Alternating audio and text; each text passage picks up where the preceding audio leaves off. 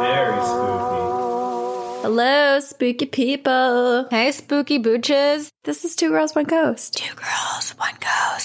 And we are your ghostesses. That is Corinne, whose birthday we are celebrating yet again in this episode because she deserves it, It's not a one day birthday this year, it's a whole two week birthday. as it should be. This year needs some more love. Everyone needs a little extra love this year. Well, we kind of cheated the system by saying that my birthday was going to be two weeks because really it was an encounters episode that fell close to my birthday. Mm-hmm. But I still wanted to pick a topic. Of course. That's why I get two weeks. Yeah. And also, you're a very special human, and I couldn't do this without you. So technically, you get every week. Well, I'm stoked that we get to share August together. All of our big moments in our friendship happen in August. Both of our birthdays are in August. We started the podcast in August. Mm-hmm. And I'm pretty sure we met the very first time in August because didn't we start college like the very last week of August? We moved in August 26th, I remember, because it was my birthday, and my mom bought me a fifth of vodka, and I had no one to drink it with. Well, then you met me about four days later and you suddenly had someone to drink the vodka with you. Oh, yeah. Did I ever? so August is really big for us. Yeah, we hold August very near and dear to our hearts. I have a quick update for our listeners and people who have bought merch in the past two months and will continue to buy merch moving forward. Our fulfillment site is having a backlog just in terms of filling orders and then getting them to ship and send to you. So please continue to email us if you want updates, but like this is the update. We it's hard for us to know when you will get it and we apologize. A huge inconvenience, I understand. But yeah, so if you're going to order merch, just be aware that there probably will be a delay. Not only is our fulfillment site having backlogs, but like UPS, FedEx, and DHL, all these delivery companies are also having some backlogs. And in addition to that, all of the merch that we have is printed and built and created once you order it. So mm-hmm. there's a chance if you order more than one item that you might get one item in a week and the next item seven weeks later. It's all really dependent on which fulfillment site it gets sent to because we use, we don't do it ourselves, unfortunately. We don't have the ability, I'd love to be that creative and crafty. but also our tiny little apartments couldn't really accommodate that. No, not at all. I hardly have room for the recording equipment. So if I just like have to tell Nick, Nick, I'm so sorry, but you have to move out because we I need to bring a t-shirt printing. I- Need the it's extra probably not a printing press, but that's what I'm going to call it.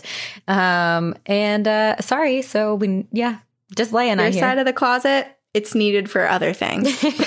well, I have a, a feel good show that was recommended to me by our good friend Marissa. oh, I feel bad recommending it now because it's literally been around for like 22 seasons. So super late to the game here. wait, what show? It is called Escape to the Country. And it is basically just a house hunting show that is in just more rural areas of the UK. It's on Amazon Prime, or at least that's where I'm watching it. And it is just so lovely because there are these quaint little towns. It's just the landscape is moody. They always have like one bar that everybody goes to and they're just looking at all these beautiful little cottages and I'm just like, "Oh my gosh, the countryside. That's delightful. It's lovely." 655 episodes. I felt like I cheated because the very first episode that I watched was the guys from England, but the woman was from uh like Pennsylvania or like New Jersey or something and I was like, "Oh, of course I clicked the one with the American." it's definitely a feel good. So if you're scared ever after listening to any of our episodes or just want to think about other quaint little spaces beyond the few walls of your own apartment or home, escape to the countryside. I have a less heartwarming show. Some would call it dark show because the name of it is dark and it's on Netflix. And I watched the first season a while back when it first came out, but then maybe I was living under a hole. I don't know. Under a hole, under a rock, in a hole, one of the two. Just combined them for some reason. But I just somehow didn't realize that two more seasons came out. And so now there are three seasons on Netflix. It's a German show. So I highly recommend if you do want to watch it, you watch it in German with English subtitles because that's how it's meant to be watched. And dubbed things sometimes bother me, but it is so good and so complex, very, very dark. So it's aptly named. It deals with time travel and doppelgangers and there are so many different timelines and all these characters and you see them as kids and then like they travel through time and then they grow up in the timelines and wrong timelines. It's Oh my gosh, so wow. fascinating. And truly it blows my mind. Whoever created the show, I'm sorry I don't I could look it up, but the creators of the show and the writers of the show must be geniuses because the way that they talk about time travel is brilliant. This is starting to seem really familiar to me. And I don't know if I just like either watched something that was similar enough or if maybe I just added it to my queue because you previously told me about it and that's why I'm It's possible you it's did ringing a bell. I feel like I watched the first season probably three years ago now. I ended up rewatching some of it just to remind myself of the characters because there's so many of them. But now I'm on season two and I cannot stop watching. Like I'm just looking forward to the end of every workday just so I could start watching Dark. Ooh, okay. I'm going to add that to my, well, it's already on my list, but I'm going to move it up to the next thing I watch. Well, I'll watch an episode of this and then I'll end the evening with a feel good of Escape to the Country. That's great. Great, great plan. I'll probably do the opposite. Okay. Well, that's telling of the difference between you and I. I embrace the darkness. you are the darkness. I am the darkness. Just an update. As we said last week, Corinne for her birthday is going to do the, what's his name? Brian Weiss Brian Weiss, thing. past but life regression, she will update us next episode because we recorded these two. back to back. And I'm planning on doing it on my birthday. I'm going to write down my theories and fold it up in a piece of paper and open it and try to see if I guessed anything right when you Okay. tell me about it. I do wonder if any. So I, I, when I was 16, I went and had a past life reading, which I told you about. It was in Yeah. Santa Cruz at that one bookstore that doesn't exist anymore. Mm-hmm. And the woman was so great, and she kept her eyes closed the entire time. Everything she said from my reading in comparison to my friend Olivia's reading was just so spot on. And she didn't have any clues or any context clues or anything because we weren't with our parents. Like we were with her older sister and in a state we didn't live in and had rarely been to, if at all. And she kept her eyes closed the whole time and she hit on all the different parts of our personality. And me and Olivia were very, very different as well. We were really great friends, but the way we grew up, our family dynamics, our interests, our disposition, our personality, outgoing versus introvert, everything about us was like different. And she hit on all of that. And then not only did she do that, but in her past life reading from both of us, it was perfect for our two differing personalities. It made a lot of sense. And I, so I'm wondering if any of the past lives that she had told me about will present themselves. I can't wait to find out. Yeah. Because I would think that in a past life reading, perhaps you do have more dominant past lives that come forward. And if there's a dominant past life, don't you think that that one's more likely to probably reappear again and present itself? 100%. Uh, past lives are so, so, so fascinating. And also, Yeah. if you could meet and or learn of multiples and just see how your soul has progressed over many lives and just like trying to understand the patterns and like what you learn from one life and you bring into the next, I think would be so cool and fascinating. I know. Ooh. I'm also curious because I have some moments in my life of like deja vu where I'm like, I shouldn't say deja vu, but more of like a false memory where I'll be somewhere and I'll be like, hey, remember how this happened and this? And I have all these details and can describe the people we were with. I have two places that that's happened to me in my life. Both places have been confirmed for me in my present life, having never been there. My parents were not there. They were like, this is a made up story. What are you talking about? And I wonder if I'll get any bit of answers for those two spots as well. What were they again? Was Athens or Gr- Greece, something like that? Oh, okay. So in my past life reading, the two lives that came forward, one, I don't remember where it was, but it was somewhere, I think, in like the Middle East area or Eastern Euro- Europe. I don't remember. Hmm. Somewhere over there. And I was a sex worker Mm. and pretty successful and really enjoyed using the shell that I was given to succeed money wise. So proud of your past life. Good for her. Powerful. And then another life that had come through was I was a male athlete in ancient Greece, so like an Olympian. Wait, cool. Yes. But then my two memories, I have one memory of this is, I don't know how I would ever know that this how I would figure out who I was, but my one memory is over here somewhere in New England. There is a railroad and then there's these two gates. And when I passed by it with my parents in the car, I was like, oh my gosh, remember when we saw that guy die and we were all standing outside and he biked into the fence and he, like, I just had all of these descriptors of watching someone die right there by the railroad because he ran into the fence with his bike. But that never happened, apparently. And then my other memory was walking late at night on a dirt trail in the Northeast along this one road that now a highway goes near Mm-hmm. and looking up at the stars and like following the stars. And I was with a few people and I was walking at the front with one other person. And so I'm wondering if I was maybe journeying from the south to the north. That's kind of cool. I also wonder if that first one could have been a memory that, or like, it wasn't your memory or a past lives memory, but such an intense memory that happened there that it was just Yeah. given to you. Yeah. Like stained on the land. And then I just picked up on the energy. Wow. Yeah, I don't know. I'll, I mean, I'll let you. I'll let you know what happens. I hope something happens. I hope I don't come back and be like, "Yeah, my mind was racing. I'm really not good at meditation. like, I could not. I thought about mac and cheese. I thought about Hamilton. I thought about Bigfoot. Like, nothing happened. You should try to meditate a few days leading up to it, like each day. Just slowly get yourself into that so that when you do actually do it, then you're kind of prepared. That's a good idea. I'm gonna have to focus really hard on staying awake too, because my other problem is that I have the Calm app Hmm. and I use it every night to go to bed now. So oftentimes I'll do the storytelling,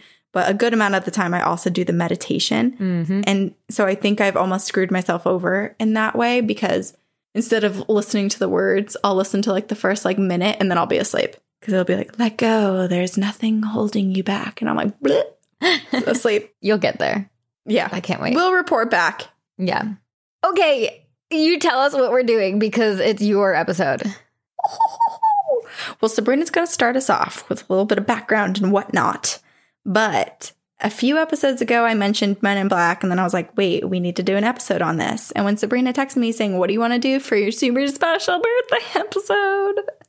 I was like, Men in Black, please. We haven't done it. And it just seems so crazy that we've gone three years without doing it. So here we are. We're doing it. We're doing it. The Men in Black. Men in Black. Men in Black. Men in Black. Men in Black. And as many of you probably know, we're not talking about the massive movie franchise starring Will Smith. We are talking about the ominous, threatening, possibly alien beings that appear after UFO encounters. Those men in black. What they are and who they are is very unclear. Some say that they are agents belonging to a secret government agency tasked with keeping the existence of aliens a secret from the public. Or others believe that they are alien species themselves, which it's hard to know one way or another which one they actually are. Personally, I could see it both ways because I believe that the government knows aliens exist and that they would do everything they can to keep the information from the public. And I also think government powers believe that admitting to their existence will send the world into a state of panic and fear. Because if we got the knowledge that aliens actually existed, I feel like the public would be like, oh my God, aliens? What do they want? Why are they coming here? Ah, they're trying to take over Earth and kill all of us humans. So the government keeps it secret. So it makes sense that the men in black could be a government agency keeping these secrets from us. But then I also do believe they could be aliens themselves because there are stories of them appearing in bedrooms in the middle of the night, having ability to actually wipe your memory, which is a common theme in alien abduction stories too. So like there's connections and they've been known to behave very strangely, kind of like mimicking human behavior. I don't know. I see both sides. Corinne, do you have a preference? Do you think they're one way or the other? I think that they are extraterrestrial beings that may or may not be in communication with the different governments around the world, but really Oh. act autonomously and in disguise. And They're working together. I think that we as citizens need to all promise one another that we're not going to freak out so that they can feel comfortable telling us that they're real. And that's never going to happen. Sorry to ruin your birthday dreams, but Everyone's like promising and they have their fingers crossed and their toes crossed and they're like, I didn't actually, so I'm allowed to freak out. So I'm like, no. yeah, we're all welcome to our own opinions and Yes. and people freak out at little things. So I imagine they'd freak out at aliens. I understand, but I vote for them to be paranormal. I totally see that. And I, I like the idea of them working together with government agencies. Yeah, if they even are, some part of me thinks that maybe they're just doing what they do anyway, and the government basically just has to follow what the men in black say. Yeah. It might not be working together, it might just be following orders. It's so interesting because I feel like so many alien movies in history have painted aliens as like monsters coming to kill humans. And that's probably painted them in such a bad way. But there's also E.T. I know you're terrified of E.T., but if you watch to the end, E.T. is a good alien. And what's that movie? Um, not Annihilation. The other one with is it Amy Adams? Arrival. That's a great example. Yeah, they were trying to save humankind. There's also that movie with the the dog that's an alien. I forget what it's called. I don't know. But the dog comes down on a meteor and then he meets his like Oh, I know. his human friend like Max or something and then they became Yeah. best friends. Good boy. See, there are good aliens out there. But these men in black you don't want to really meet because they don't seem too fun. They're very straight edge, they're straight to business. And what they want to do is make sure that you don't remember what you saw. So if you see a UFO, men dressed in black suits will appear, sometimes in a group of three, sometimes alone, and they will threaten you. They will tell you things about you that like no one ever, no one else ever knew, and it's it's crazy. But you don't want to deal with them. They are also often associated with the black helicopter. I think Corinne, you read a story in Encounters 91 where they saw a black helicopter above the Superstition Mountains and kind of right around the time that they saw a UFO or, or supposed UFO. And people believe that men in black are associated with these black helicopters and that they're covering things up.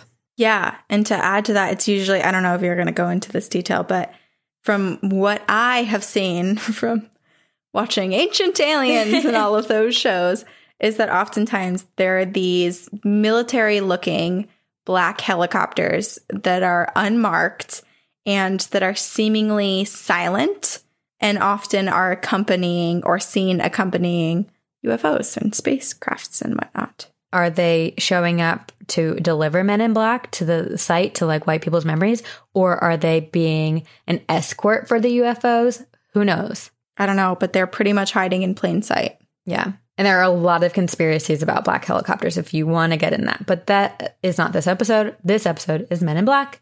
We don't know much about them, but we can trace them back to 1947. And according to History.com, the origin of Men in Black started with a man, a boy, and a dog on a boat in the incident called the Maury Island Incident. So it's June 21st, 1947 and a man named Harold Dahl was on a conservation mission in the Maury Island Harbor, which is in Washington, when all of a sudden he saw six donut shaped objects in the sky above his boat. And Harold had no idea what he was looking at, but before he could make any assumptions, one of these donut shaped objects spiraled out of the sky, coming closer to his boat. And at that moment, Harold had a camera and he was just like, I'm going to try and take a few photos. So he snapped away real quick. But then as he was taking the picture, he realized that something else was falling out of the sky with the strange aircraft. It was a strange lava like liquid, which fell and hit the boat with intense force, like a metal would. And it was falling out of the sky at high velocity. It was plummeting towards him and it hit Harold's boat and then rained down on him and his son and their family dog. And Harold's arm was like badly hurt and injured in the incident, but he was able to protect his son, so his son went unharmed. But unfortunately, and very, very tragically, and I am very sorry that on all days of the year, I have to tell this story, Corinne, but unfortunately, the family dog did not survive. No. Oh. So Harold Harold rushes his son back to the harbor and, you know, he's trying to gather his thoughts. Like, what happened? What did we just see? What was this thing that fell out of the sky? My dog is dead. You know, I mean, I can't even imagine the thoughts that he's processing and how he's able to tell his son what happened. So he decides to go to his supervisor, Fred Chrisman, and he tells Chrisman of the encounter. As Harold's explaining the encounter and what happened, Fred's kind of, you know, nodding along, but he's very skeptical and he doesn't believe in aliens, doesn't really believe in the paranormal. He's not a phantom if he were around today. He he was just like, ah, Harold, I like you don't really believe what you're saying. But Harold did have injuries. His, his arm was injured and the dog was dead. So being a good supervisor, Fred was like, okay, Harold, I will go out at, to the point that you said your boat was hit. I'll go take a look for myself.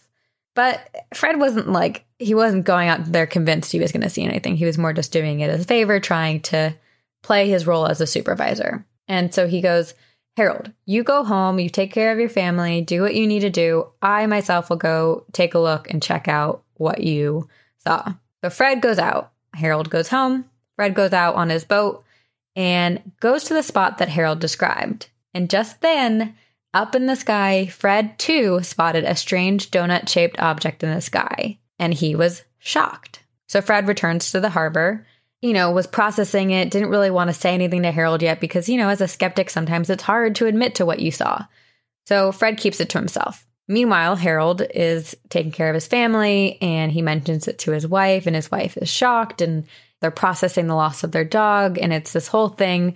They end up saying, like, let's deal with this tomorrow. Let's all go to sleep. So the next day, Harold Dahl was just moseying about out on a walk when a man dressed in a black suit approached him and he looks at Dahl very seriously and he's like, I need to speak with you about what you saw yesterday. And obviously, as anyone would be, Dahl was very unsettled and freaked out by this experience and who this man was. It was a complete stranger just walking up to him, dressed very impeccably for, you know, the middle of the summer. Who is this guy? I've never seen him before.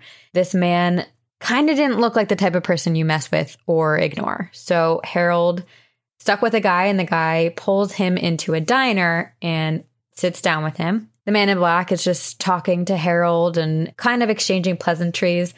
And then all of a sudden, the conversation shifts, and this man dressed in black looks at Dahl and goes, I know what you witnessed yesterday. And then he continues to explain it in extraordinary detail and Dahl was flabbergasted. How could this well dressed, complete stranger know what he had experienced when he hadn't told anyone else aside from Fred? And even then, he hadn't told Fred every single detail because he was so overwhelmed in the chaos of what had happened and, in the shock of it.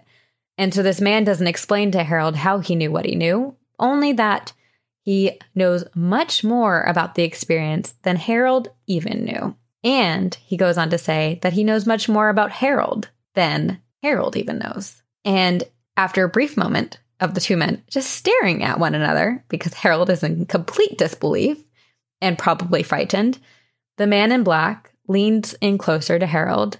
His eyes narrowed, and he spoke in a very menacing tone, very seriously, and says, Never speak of this experience to anyone, or bad things will happen to you. And the man got up from the booth and left. Harold was obviously very fearful and frightful of this encounter. And he just was like, okay, well, clearly I can't talk about it. I don't want to mess with this guy. I don't know who he is, but he knows so much about my life. He knows so much about my experience. He meant business. I can't talk about it. So he goes home, goes to work the next day. And that is when Fred Chrisman finally approaches Harold and tells Harold of his own experience and tells him that when he went out there in the harbor that night, he too saw a donut shaped saucer or well the word saucer apparently didn't exist then so a object in the sky he was like harold we have to tell the press. We have to tell people what we saw. But harold you know has the the words of the man in black echoing in his mind if you tell bad things will happen. If you tell bad things will happen. So of course harold's like i can't fred i can't do that. But he doesn't know how to tell fred that this man threatened him. And eventually, Fred convinces Harold to go to the press and tell their encounter. I don't know how he convinced him, but he did. So Harold and Fred reached out to a Chicago magazine in an attempt to sell their story. and the editor of the Chicago magazine was curious but wanted to verify the story before agreeing to publish it. So the magazine editor reached out to a man named Kenneth Arnold, who was a pilot who witnessed a UFO only a few days after Fred and Harold had. So Fred and Harold had seen the saucers and these objects in the sky on June 21st, and this man, Kenneth Arnold, had seen one June 24th, and his story had kind of become a sensation known around the world because uh, Kenneth Arnold was a pilot and he was flying a plane when he saw an object in the sky and then very immediately went and told the world about it. Arnold agreed to help verify the account, and so he and two Army A2 intelligence agents went to Washington to speak with Harold Dahl and Fred Chrisman. And this is where things get so interesting, Corinne and listeners. It's so fascinating. Okay, so Arnold and these two agents go to Tacoma, Washington, and begin having clandestine meetings in secret at the Winthrop Hotel with Harold Dahl and Fred Chrisman. So it's like secret organization to the max, which is my dream. Just want to be invited to one meeting, please. In the meetings, they exchanged stories and experiences, and in one meeting, Harold produced remnants from the debris that fell on his boat, this white lava, liquid lava that he was hit by that ended up killing his dog. He had a fragment of it. And so he exchanges it and gives it to Arnold and the two military agents and told them of this ominous encounter with the man in black and how he was afraid of what the man meant by if you tell anyone bad things will happen. Everyone kind of in this meeting at the Winthrop Hotel were all convinced that they were being careful. They were keeping this these meetings very secret so no one could possibly know what they were discussing. So they all kind of reassured Harold. And then the two army men had to leave for an Air Force Day program but decided to take the fragments with them to their base to do a technical analysis to try to figure out what the fragments were and what the chemical was. The two men boarded their plane with the debris, and then tragedy struck. So, shortly after they took off, the plane crashed and killed the two Army officers. And there were two other passengers on board who were the only two who were able to parachute to safety. So the only two people who died in the crash were the two men who were privy to the secret meetings and were in possession of a possible alien object. So when this happens, our pal Harold Dahl was terrified because he's now convinced that what the man dressed in black was meaning when he said that bad things will happen was that people will die if you tell them about your experience. And this crash proved that to him.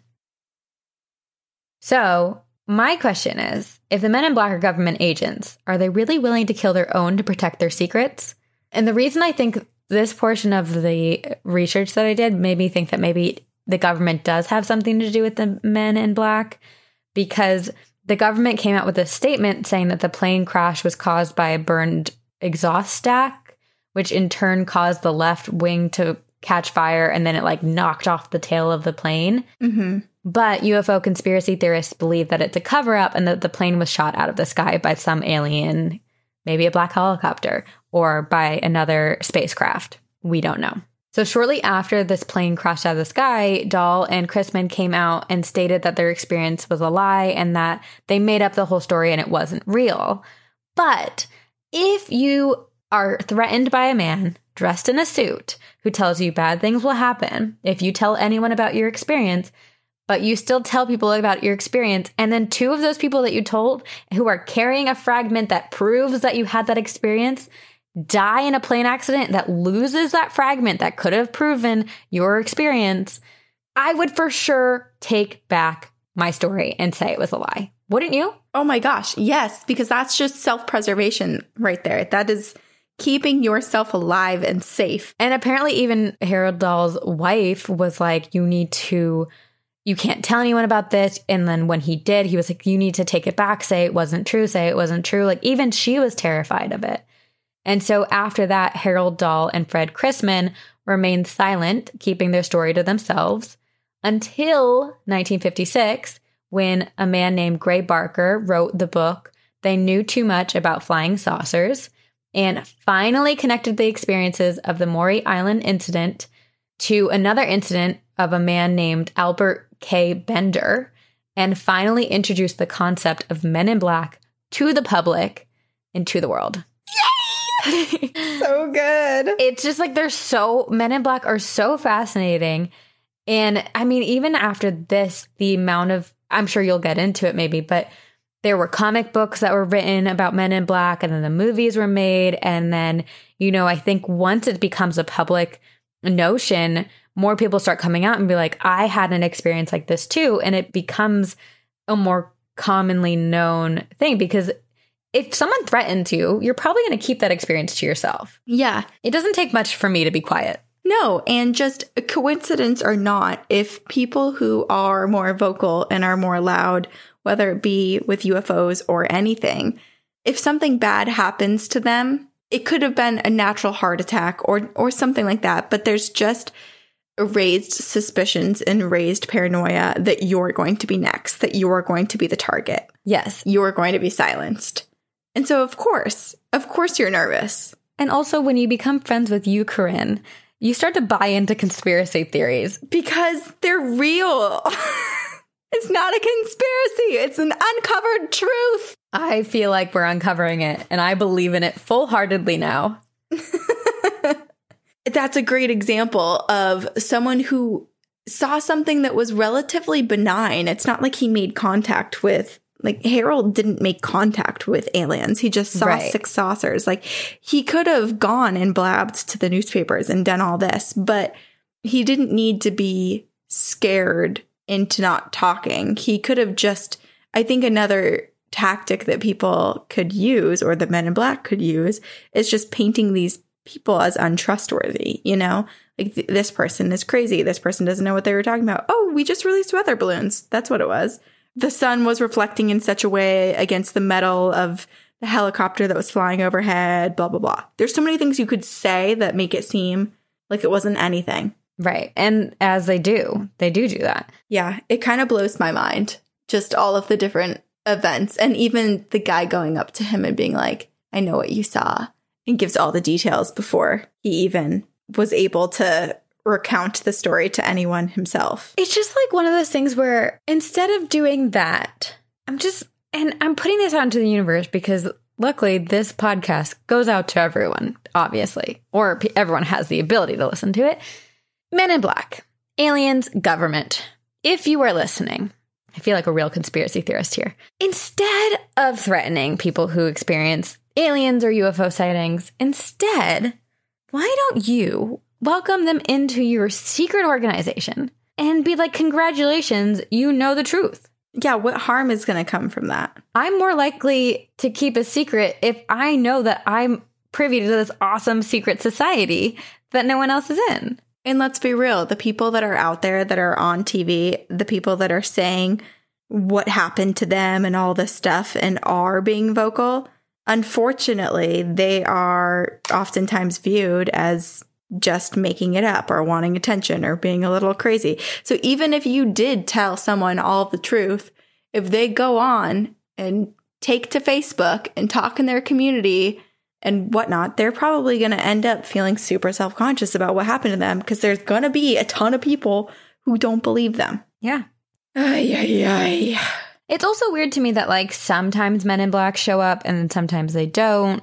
And sometimes people feel like their memory is wiped and sometimes they don't. It's there's no real distinction, you know? There it's not like you know what you're going to get. It makes me wonder if perhaps some of it is like a gentle ease of our society into understanding what else is out there. Like if they're just dropping little breadcrumbs and the amount of sightings of men in black and of paranormal creatures and of aliens is going to increase because they're just like trying to ease us into being like, hello, things exist outside of you. I would love if that were the case. I just don't believe it.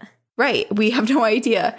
And then another theory could be that they understand more of someone's own motives and soon to be actions better than we understand ourselves.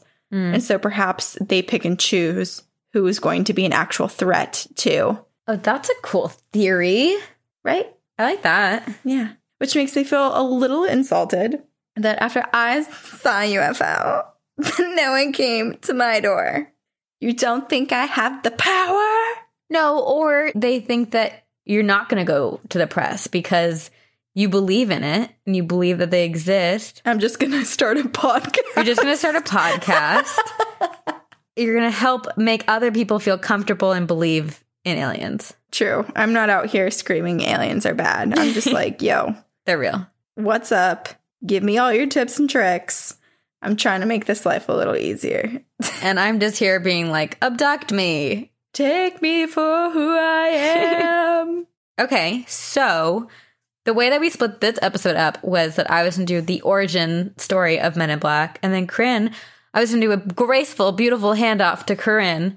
Yeah, you teed me up to talk about Albert K. Bender. Let's hear it. So, this is a story of Albert K. Bender and his encounter with Men in Black. So, venturing back to the very beginning of Albert's life, let's learn a little bit about this guy. Please. Albert was born in Pennsylvania back in 1921, and growing up, he had a few standout interests. He loved to collect unique things. He was a little collector. And to help him with this, he started writing letters to people all over the world. And when he was in high school, he started this and he wrote to people in Peru, England, Romania, Japan, all over the world. And through his letters, he built these friendships and he built these sort of like business relationships.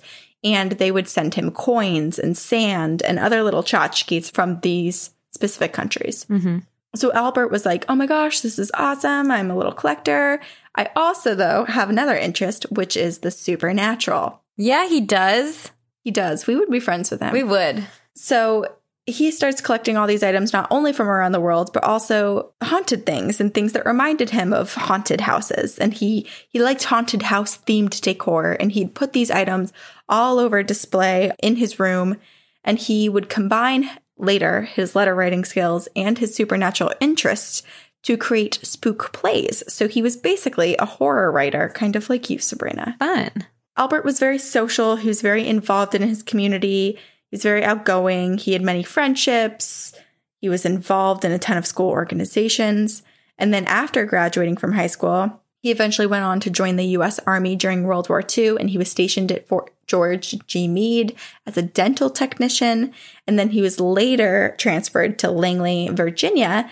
And then he became a clerk for the dental center. And also, he became the editor for the Army newspaper. So he was sharpening his skills as a writer. And so then eventually, Albert, he makes his way to Bridgeport, Connecticut. And this is where Albert's interests would conflict with the interests of Men in Black. And this would be one of the earliest and one of the most infamous Men in Black encounters. So, moving to Bridgeport, Albert lived with his mom and his stepfather, and he worked as a chief timekeeper at a scissor manufacturing company.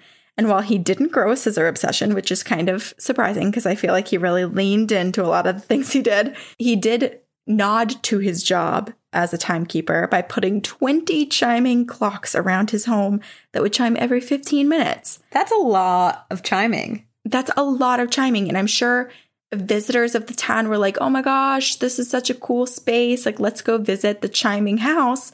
But I'm sure, in contrast, the neighbors were like, this is not fun. This is not cute. But better to hear the bells outside than to see what Albert kept inside, because his collection of trinkets and items grew to be a little bit darker and darker. So he was a collector, and over time, having his interests of the supernatural and horror, some of his collected items began to be things like shrunken heads and artwork and artifacts related to ghosts and monsters and witches and skulls and many of these things that he kept in the attic of his three story home that he shared with his mom and stepdad.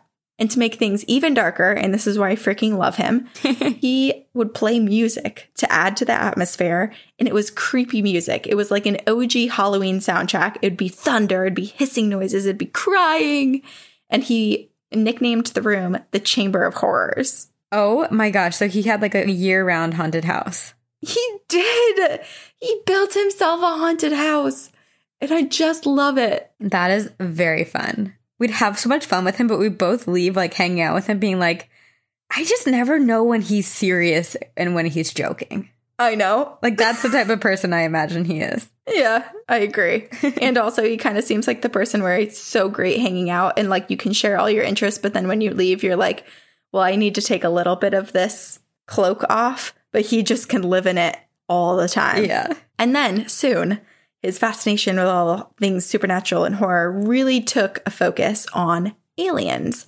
Because when Albert was in his 20s, there was suddenly an influx of flying saucer sightings. And so a lot of this, I think, did have to do with the end of the Cold War and just raising suspicions of alien crafts, whether they be actual alien crafts or just another nation spying on us and all this Yeah, there was a lot of that. Yeah.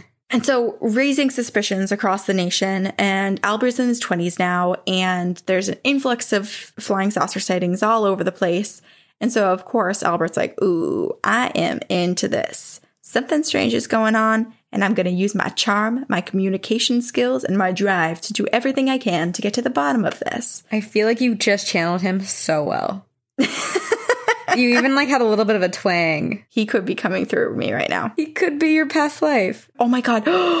no, wait, no, that can't. He died. He passed away in 2016. I was already alive. you got too excited. I got really excited. Not this time, maybe next time. Yeah. He's all into aliens now and he's wanting to investigate. And so he forms one of the very first alien oriented organizations named the International Flying Saucer Bureau. Formed in 1952, they got to work straight away and he started recruiting members, some of them quite reputable in their own fields, their non alien related fields, their careers. And in total, they were 600 people strong worldwide. So he collected people from all the different countries. He'd been already sending out letters to people and building relationships since he was in high school. So, not a difficult task for this guy. So, the group, they focused on studying these unidentified flying crafts. And while the group was headquartered in Albert's home in Connecticut, he would share his findings out with the other members through a quarterly publication called Space Review. And so you might be wondering, wow, what happened? Did they make contact? Like what what did they do? What did this organization do? They did not make contact, but from the very beginning of his founding this organization, life for Albert Bender got a bit stranger. he started to deal with some strange health issues, and he also started to become the target of strange phone calls. And to Albert, he said also telepathic messages. And now some could argue, some could be like, okay, well, let's think about it. This guy, this weird clock guy, moves into this town and starts this organization, blasts out info about it. Of course, he's going to get some calls and he's going to be paranoid.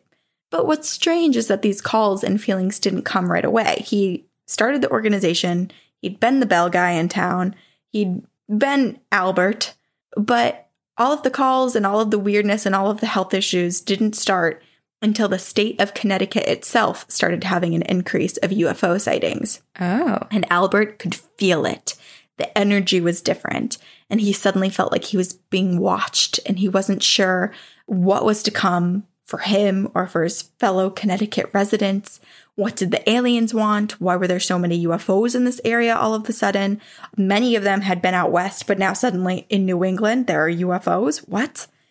And then in November of 1952, so not long after he founded the International Flying Saucer Bureau, Albert decided, I'm going to have a night. I'm going to go to the movies. I'm going to enjoy a local flick. And so he heads to the local movie theater to enjoy his evening. But then he notices that someone else in the theater is a bit off, and this person is sitting behind him. This man's eyes seemed to glow in the dark. And this man was fixated on Albert, studying him, watching him the entire time. And Albert was like, eh, this is a little spooky, but let's move on. And so he tries his best to ignore this man.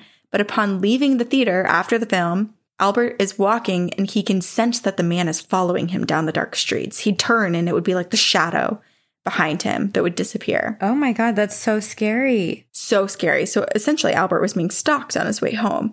He eventually makes it home and he's safe that night, but it was clear to him that something was going on and he was being followed. On another night, late in the evening, Albert was walking home and he was on one of the main roads, and suddenly he felt as though he were hearing things, like telepathically, something or someone was trying to communicate with him. And then his body was lifted and he was levitating in the street for a few moments. In the street? in the street. He was hearing noises, hearing voices, and his body lifted.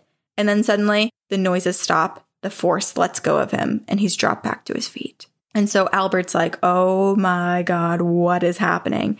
He makes it home that night, but then soon even his house isn't a safe space because the attic where he kept the majority of his things, his trinkets, his collections, his alien related paraphernalia, the attic began to smell like sulfur, which seems demonic, but Albert's like, mm, oh no, something bad is happening and we need to stop it. So now, just a year after starting the organization, he writes to his group through Space Review declaring March 15th as World Contact Day. And this is a day that is meant to attempt contact with extraterrestrial beings through telepathic messages. And this day actually still exists. It's annual on March 15th.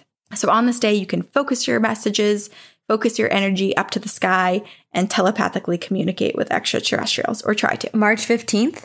March 15th. Putting it in my calendar, reoccurring yearly. we can start doing this. So Albert writes to his group through Space Review and he asks them to memorize this message.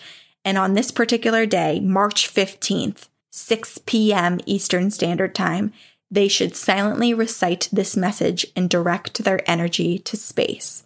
And this was the message calling occupants of interplanetary craft that have been observing our planet Earth. We of IFSB wish to make contact with you.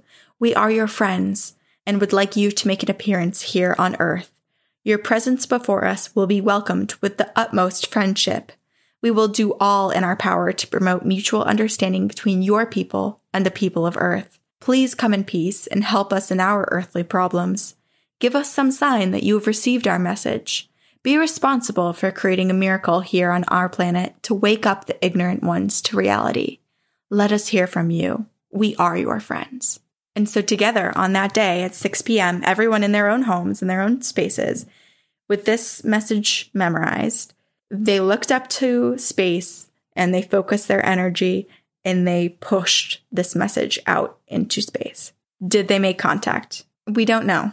Activity did not cease, though. The sulfur did not go away. The feelings of paranoia did not go away. Albert's attic began to stink even more. There was a yellow mist that cloaked the room. And then something happened. And what it is, we don't know exactly, but Albert discovered something. And he took to his publication and he printed that the July issue of Space Review would hold a startling revelation and to prepare his readers. But that issue would never be printed, and no one would ever really know what Albert was going to publish. Because in July of 1953, three men arrived at Albert Bender's home in Bridgeport, Connecticut. they were all dressed in black clothing, black suits, and were adorned with Homburg style hats.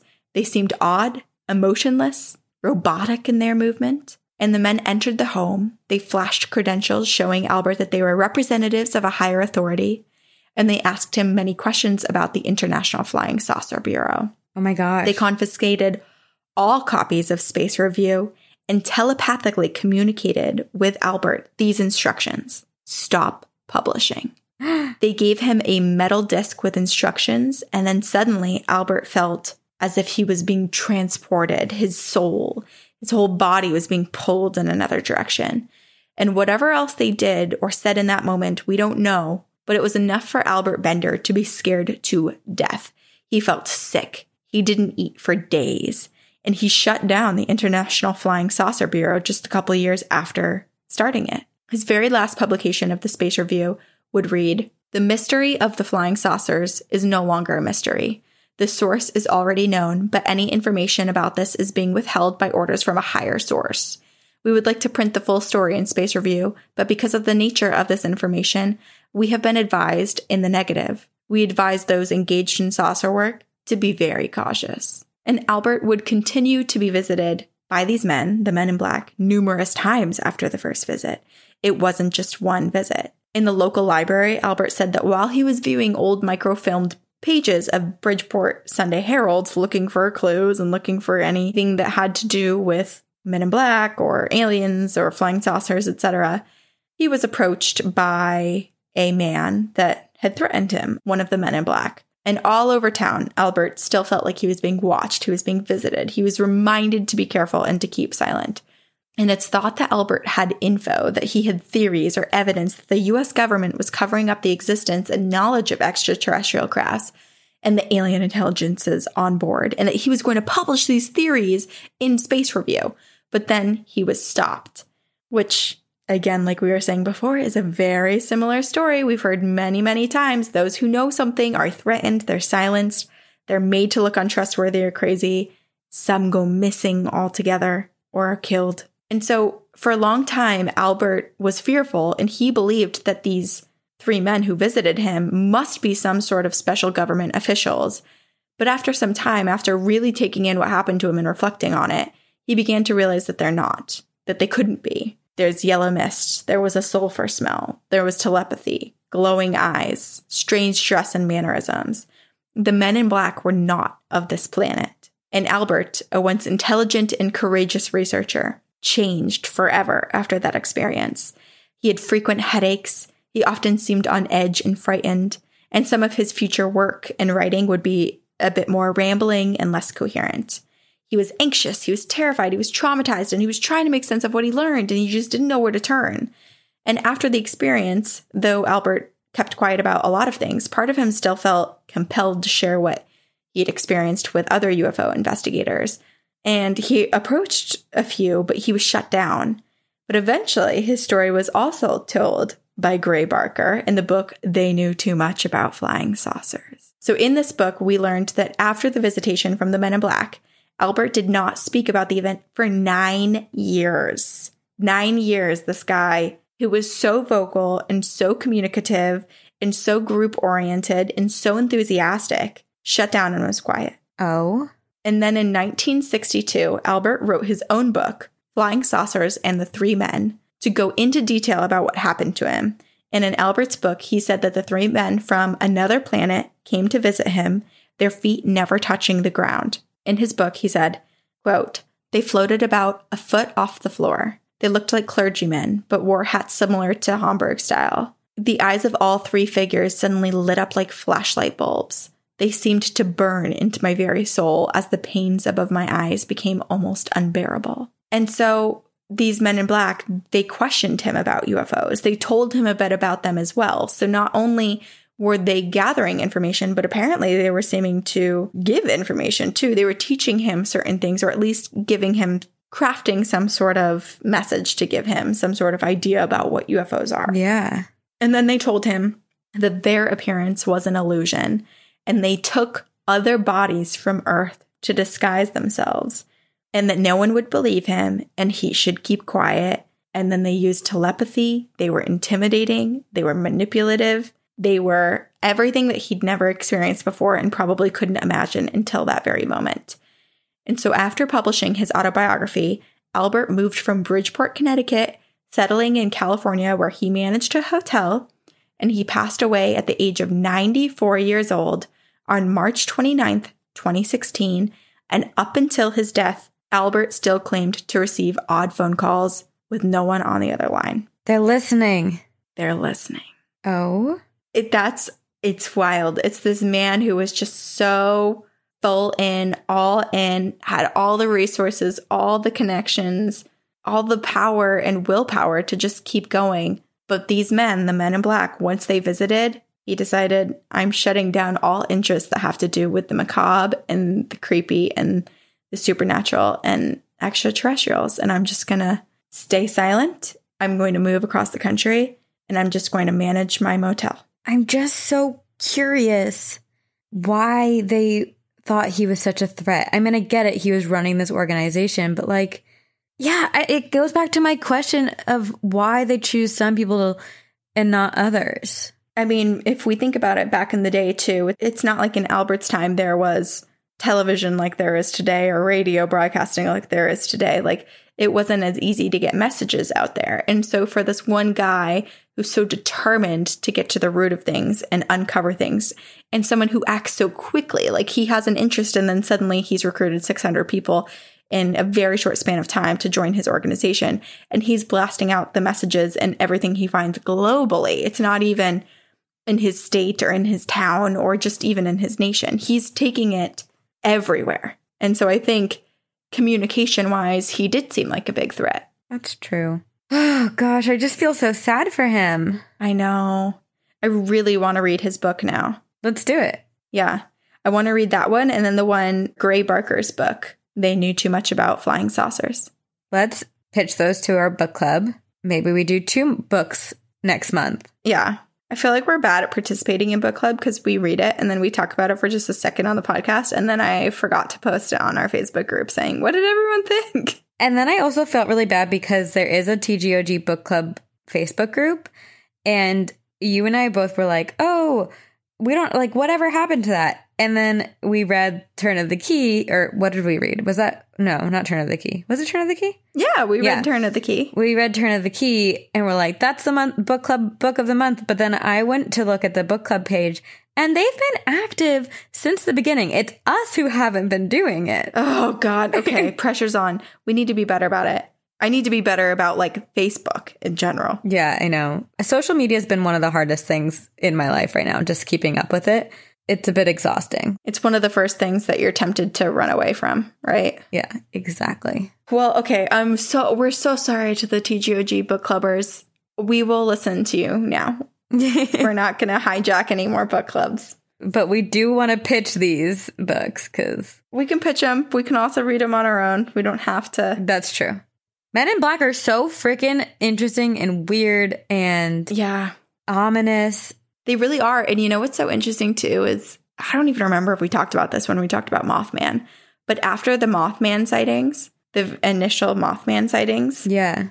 there was an influx of men in black sightings all over that were going and intimidating witnesses, odd people just like going up to these houses, knocking on doors, visiting people in public, asking them about what they saw, or attempting to get in contact with people and just trying to intimidate them and figure out what exactly they saw. Scary. And it so reminds me of like the actual Men in Black, kind of like, or sorry, not, not the actual Men in Black. This is the actual Men in Black, but like the movie Men in Black. Yeah. I feel like there's so obviously so many borrowed storylines because it's inspired by Men in Black.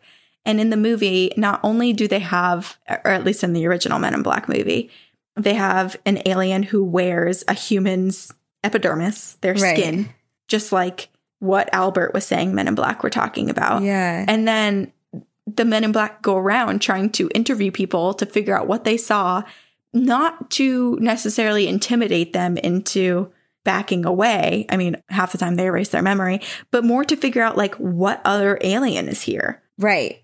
Oh, yeah. That's a weird thing to think of. Yeah. There's not just one alien species that's out there that they're controlling everything. The men in black really could be this other sort of international police force that is like, oh shit, everybody's all these creatures are coming to Earth. And what the heck was that flying thing by the bridge? What if they are the there's an alien war going on and it's happening on Earth or Earth is say like you know when you played games as a kid it was like I've been thinking the exact same thing. Earth is safety. Yes, you have to run to the porch. Earth is safety. Yeah. We cannot trust them. We can't trust anyone. Or what if Earth is just like the not safety, but like the lawless land? Like it's where you go to hide. I believe that for sure. It's like, ugh, really? They went to Earth? That shit show? Do we have to go there? Do we hmm. have to track them? Can we wait until they go to another planet? Wow. Wow, wow, wow, wow, wow. I love Men in Black. Okay. I have a listener story. I was not able to find anything Men in Black related, so I went alien route, which brings me to a plea that I have for our listeners. I know, uh, well, I can't say I know, but I assume that there are more of you out there that have had alien encounters, Men in Black encounters, Black Eyed Kid encounters, and you're holding out on us. And I just want to put it out there and tell you and beg you for Corinne, for Corinne's birthday, for me, selfishly, send us those stories. For Sabrina's birthday, Sabrina's birthday is in a few weeks. So let's prep a lot of alien material for that. Please. I need them. Need them all. Okay. So this is an alien story and it's from Allie and it's called Aliens While Pregnant question mark. Hey ghouls, love the podcast. I'm listening to Encounters by 73 and you're telling the story about your moderator's ghost experience while pregnant. I've emailed you in the past, but hearing this made me feel inclined to email you again. I will preface this with I was 24 years old at the time, and I was pregnant, and I have never had sleep paralysis. And so far, postpartum, I've never had it again, and my son is now almost two. One night, I was fast asleep while about six months pregnant, and I started to stir because I was uncomfortable, and I realized I couldn't move. I tried to reach for my husband, who usually sleeps next to me, but nothing. It was dark, and I felt strapped down, and as I started to panic, a disorienting flickering light started flashing from the ceiling. There above me, I saw multiple solid black figures surrounding the table and leaning over me. The best way to describe it is like when a movie shows someone waking up in a hospital bed and the camera is in their point of view, but I couldn't see any features from the people or these beings. I don't know if it's because they were backlit by this flickering light or because they were solid black mass. A voice boomed around me saying what I think was, We are the first reign, and demanding that I accept them. I screamed, What? No, and let me go. And they continued to repeat, We are the first reign. We are the first reign. Louder and louder, and the light got more and more disorienting Oh. until all of a sudden I felt myself losing consciousness. I awoke in a start in my bed, sobbing, and my husband woke up confused. He said he heard nothing and didn't feel me stir until I jumped up crying. I've never heard anyone have a similar sleep paralysis encounter. Was it a weird pregnancy dream, an alien abduction, something darker? I don't know. All I know is that I've never been happier to wake up in my own bed. Thanks for reading and feel free to share. See you on the other side, Allie. Oh my goodness. I don't know what to make of that. And also, speaking of aliens to trust or not to trust, I don't know. Just be, coming in and being like, I am your queen. Like, that's creepy. Like, we are the first reign. That's like we are uh, like the elite. You follow us. yeah. us. I'm like, I wasn't aware that I was a part of a monarchy here. It's so crazy, though. It really creepy. So creepy. It's like they're vampires. Like, you need to accept us. Like, let us in. No. Ooh, it's all just so creepy and unsettling. Aliens, let me tell you, they got to work on their bedside manner. I wish everyone could see your face right now because you're so serious and so like, uh, I am fed up with their bedside manner. I am. I am going to have some strong words with them when they eventually abduct me. And I'm going to say, you know, hey, here's the thing. I've been preaching for years that I wanted to be abducted. And you do it. And here I am. And you strapped me down. I'm here willingly. Let's be friends. Be nice to me. And uh, I'll give you what you want. Just explain what you're doing as you do it so it's a little less scary. It's like getting a shot. Like, count to three. Don't just surprise me with the needle. Yeah. Or just zap my brain now, put me to sleep, and then so I don't know anything. You know? But if if you're gonna like make someone remember this whole experience, don't be freaking weird. Right. And like, we don't want to assume that all aliens are like this.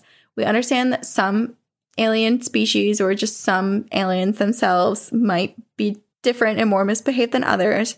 But like, spread the rumor, gossip amongst yourself, let everyone know that everyone needs to be a little bit kinder. Yeah. Just like I don't know, just put a little bit more effort in, you know?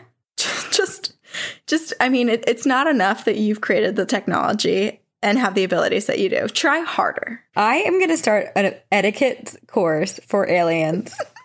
Everyone's like, you're the one that turns Earth around instead of it being like the shit show where like outlaw aliens run to. It's like, oh, you're going to Earth? Oh, are you taking Sabrina's etiquette course? I have the most sought after course on earth. Are you doing the accelerated four week or are you taking the 12 week? How do I sign up for this career?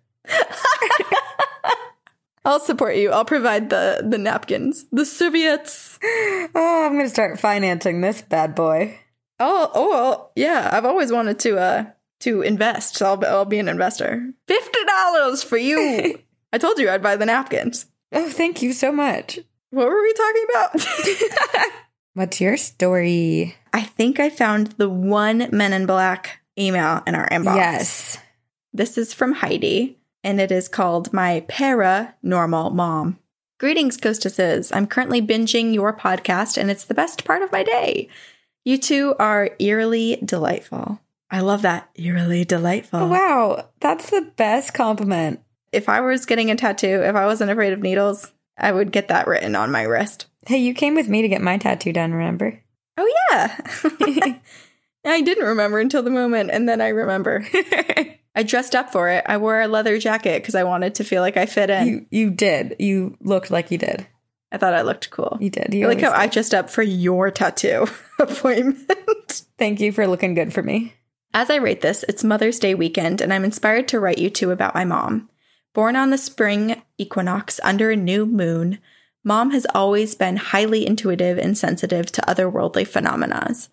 She often has prophetic dreams and has read tarot for about 20 years, never advertising or accepting pay. People just frequently seek her services. Strange occurrences have been a staple throughout her entire life. For a little backstory, we live in a southern Ohio town called Portsmouth, which sits right on the river and is known for the Indian mound displaying prominently in our local park. My mom has always been very interested in the mounds, history, aliens, and all things paranormal. I can't tell you all of her experiences as there is simply not enough time, but I will give you some highlights. As a child, mom grew up right outside of Portsmouth. One of her stories that stands out to me was one that happened late in the 1960s. You may have heard of the Mothman legends. It's something our tri state area is known for. Mom was a child during that time, and her dad was at the hospital for a few weeks recovering from a serious work injury.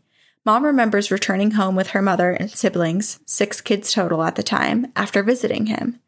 They lived in a densely wooded area on top of a hill, and due to the snow, couldn't get their car up the driveway, and so they had to walk. Mom says that she remembers looking to the night sky as they went and asking her mother why there were two moons. Her mother commanded her not to look at it. Mom says that the next thing she remembers was waking up between her siblings.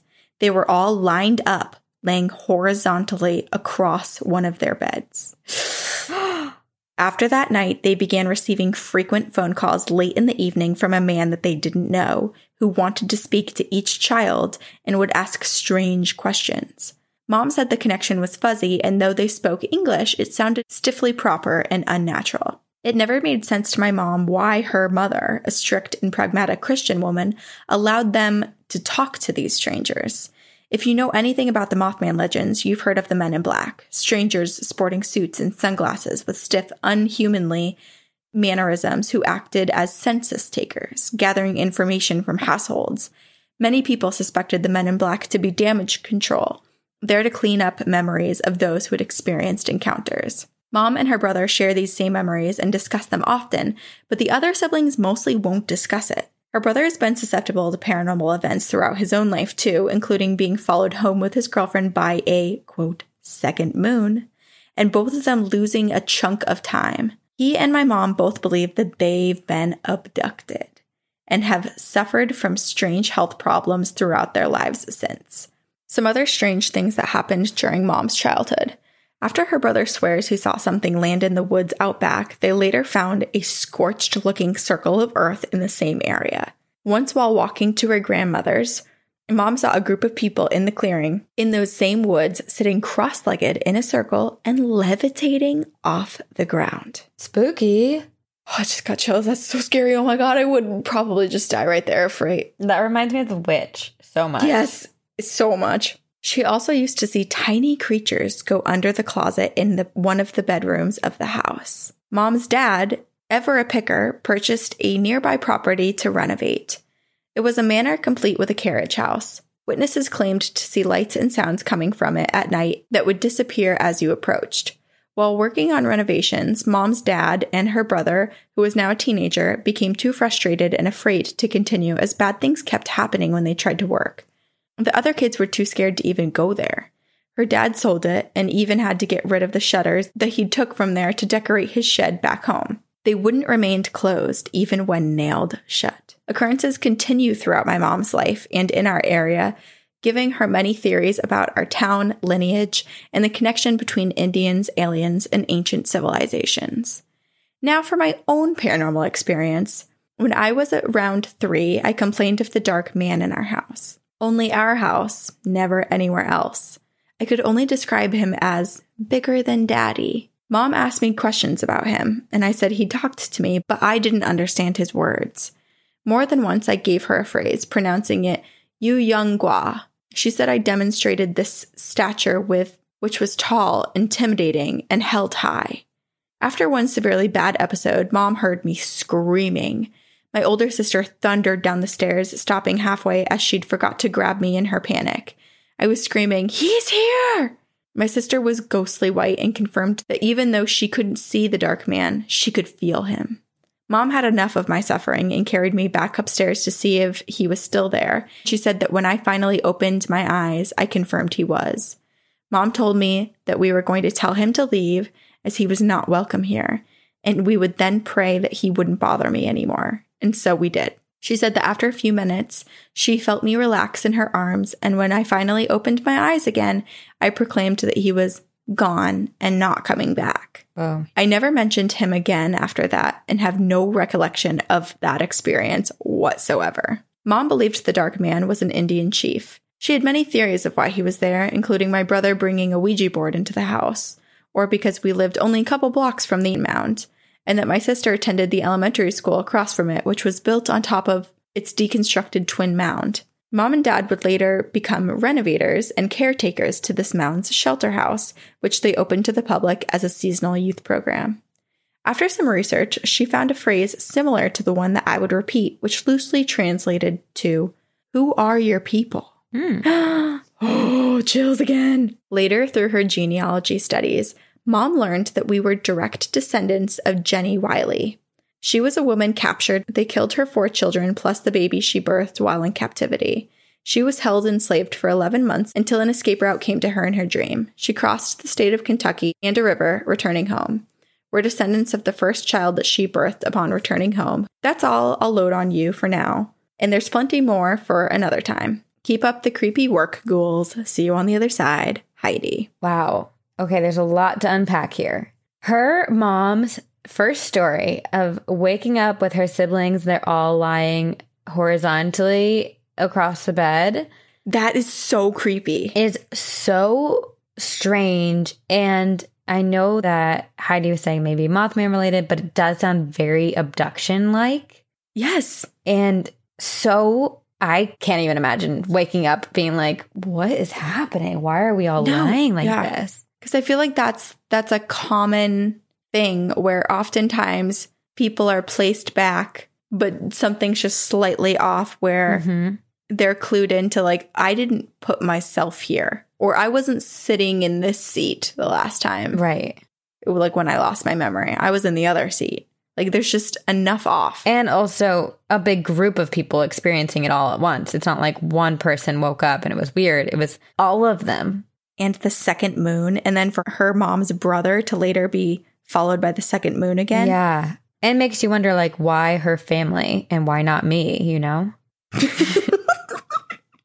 Jealous. I am. No, but uh, but truly what I mean like what I'm saying though is like why her family? Were like or is everyone in that town getting targeted and they're just not talking about it because they're all getting these weird phone calls? Well, it could be too. I mean, the fact that the second moon, like that spaceship or whatever it is, Mhm.